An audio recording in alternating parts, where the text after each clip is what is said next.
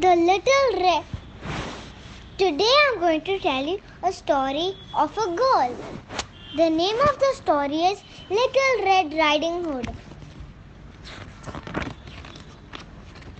Once upon a time, through there was a small girl called Little Red Riding Hood. She lived with her parents beside a deep dark forest.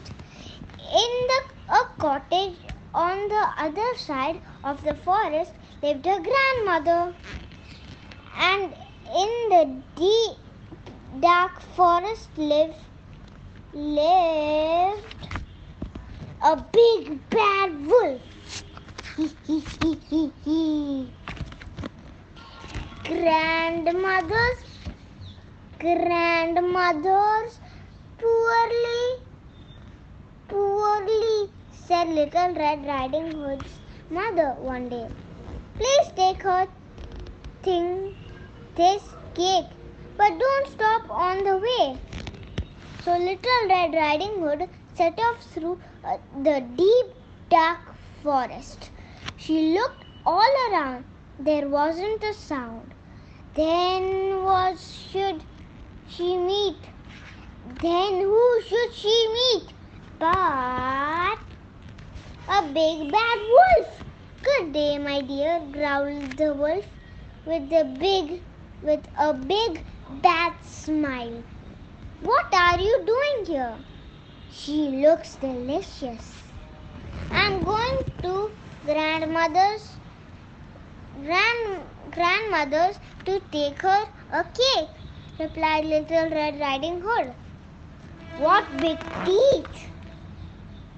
The wolf had a plan. Wouldn't your grandma like some of these flowers? He smiled. What a good idea, said Little Red Riding Hood. And she stopped to pick a big bunch. Now, did the mother say, didn't the mother say that don't stop for anything? But she forgot. Now let's see what happens. Meanwhile, the wolf sped ahead through the deep dark forest. At last, he arrived at grandmother's cottage. I'm hungry, thought the big bad wolf, licking his lips. And he knocked, knocked, knocked at the door. Hello, grandmother, growled the wolf. Hello, grandmother, growled the wolf. It's Little Red Riding Hood. That sounds more like a big bad wolf, thought grandmother, and she crept quickly under the bed. The wolf went in. He looked all around, but there wasn't a sound. Then his tummy rumbled. No one here he grumbled. Never mind, Little Red Riding Hood will be along soon. It's dusty.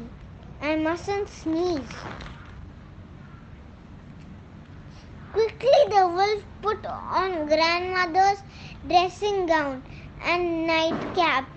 Then she hopped. Then he hopped into bed and pretended to nap.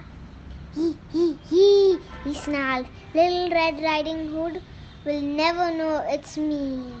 I'm ready for a tasty snack. Soon Little Red Riding Hood knock knocked, knocked at the door. Hello, grandmother, she called. It's Little Red Riding Hood. Come in, my dear, growled the wolf.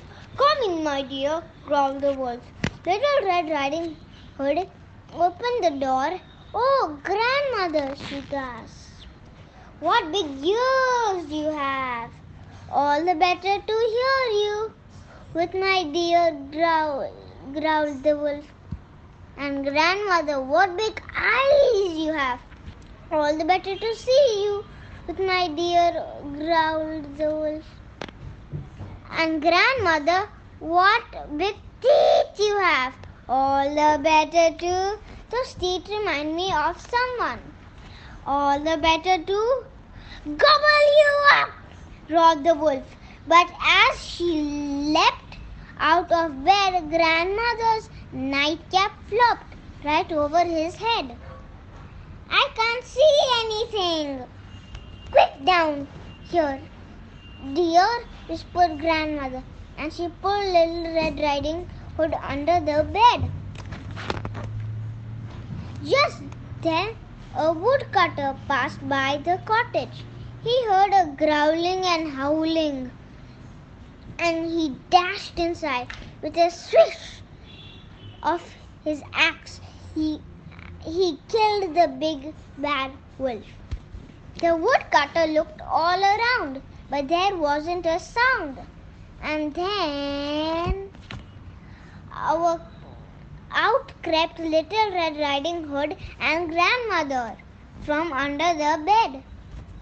The Little Red Riding Hood said, and Little Red Riding Hood said, Mother was right. I'll never stop again on my way through the forest. The end. Like my story, everybody?